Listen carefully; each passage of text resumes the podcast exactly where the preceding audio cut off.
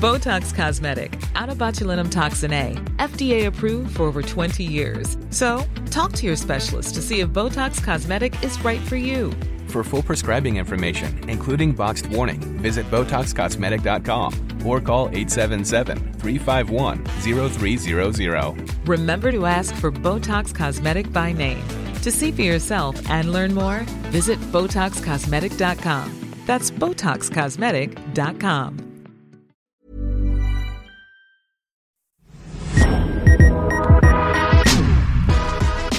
Here's what's making business headlines today. I'm Bryce, joined by Ren. It's Wednesday, the 19th of October. So, Ren, where are we heading today? So, Bryce, we're starting in America, heading to France, and then finishing in Britain. Well, let's start in America, where it's reporting season and Netflix have delivered investors a positive surprise. It may just feel like we got through reporting season where companies share their results with the public, and we have. But it's back again. Back it again. never stops. Backstreet's back. Now, companies are reporting on their results for the three months from July to September, also known as Q3. And coming into this reporting season, Netflix has been a massive disappointment. They reported declining subscriber numbers in Q1 and in Q2, and the share price is down 60% this year. But bang, Netflix is back.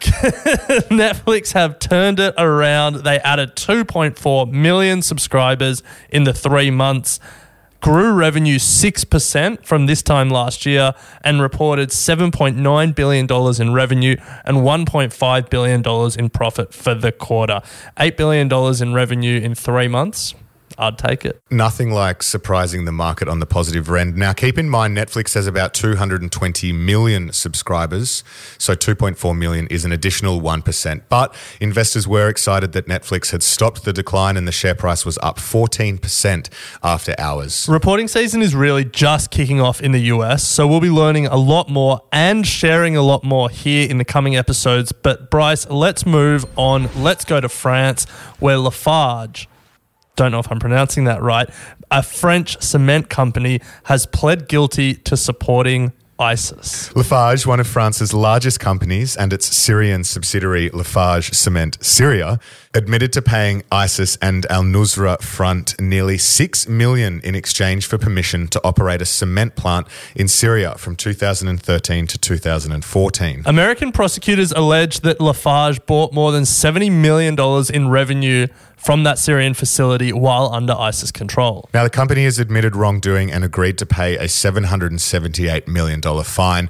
which, according to prosecutors, is the first time a multinational corporation has actually been charged and admitted to providing material support to foreign terrorist organizations. But, Ren, let's move to our final story, heading over to Britain, where we continue to see firsts. The first here, it is the first time regulators have forced Meta to sell a part of its business.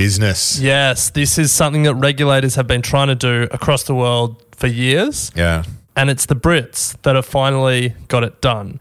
In 2020, Meta bought Giphy for $315 million. Giphy is a repository for video clips and GIFs. Think when you send a video reaction to your WhatsApp or Messenger group chat. And British regulators ruled that Meta's acquisition reduced competition in the social media and the display advertising market.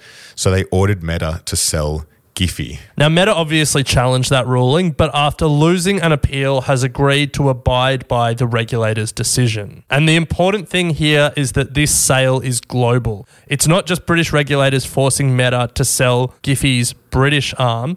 Meta are being forced to sell this company globally. Hmm, I wonder what they're going to sell it for. You'd hope more than well, they would hope more than three hundred fifteen million dollars.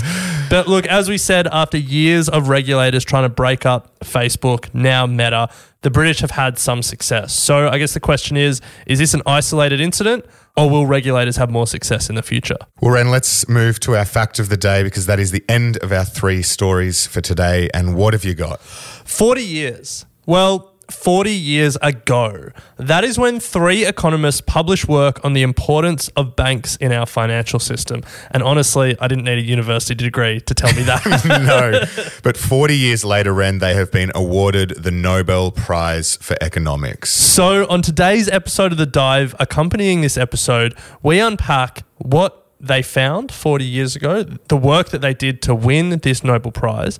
And we also ask what was wrong with the work for the last 39 years? if it was so groundbreaking, why didn't they win it in the 80s or the 90s? But why did they win it today? So you can find that episode in your podcast feed accompanying this episode. But Bryce, that'll do us for today. Have a great afternoon.